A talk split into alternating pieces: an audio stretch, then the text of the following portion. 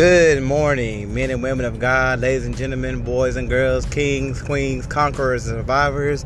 Coming to you live at this moment. Just wanted to stop and encourage you to keep going, keep pushing through, no matter what you're dealing with, no matter what you're facing. You are more than a conqueror and you are a great survivor. If you look at the struggle, and the things that you've been through and the major battles and things that you've had to deal with, you have to know that God has you in this thing for a reason. Whether it's things you've done yourself through poor decisions or just lack of knowledge, or whether it's just things that life happens and you're like, God help me through this. God's got you through this process. That makes you more than a conqueror. You are more than a conqueror. More than a conqueror. You go ahead with your bad self, because it's not about you, but the God that's standing on the inside of you, that's standing up with you and carrying you through this battle. Just be encouraged today. Know that you are loved. Know that you are important. No matter what you feel like, take a moment and go to that mirror of nothing but two to five minutes. Challenge your own self.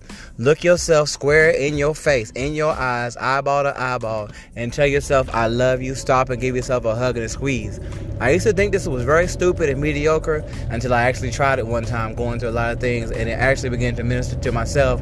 And before I knew it, I began to find myself being strengthened and feeling better. And it was hard at first to look myself in my own eye because I looked at my own failures, my own disappointments, and I felt like I wasn't worth it. But after a while, I began to get over that thing and begin to love myself. And I pray that you find that love because guess what? God is love. He's on the inside of you.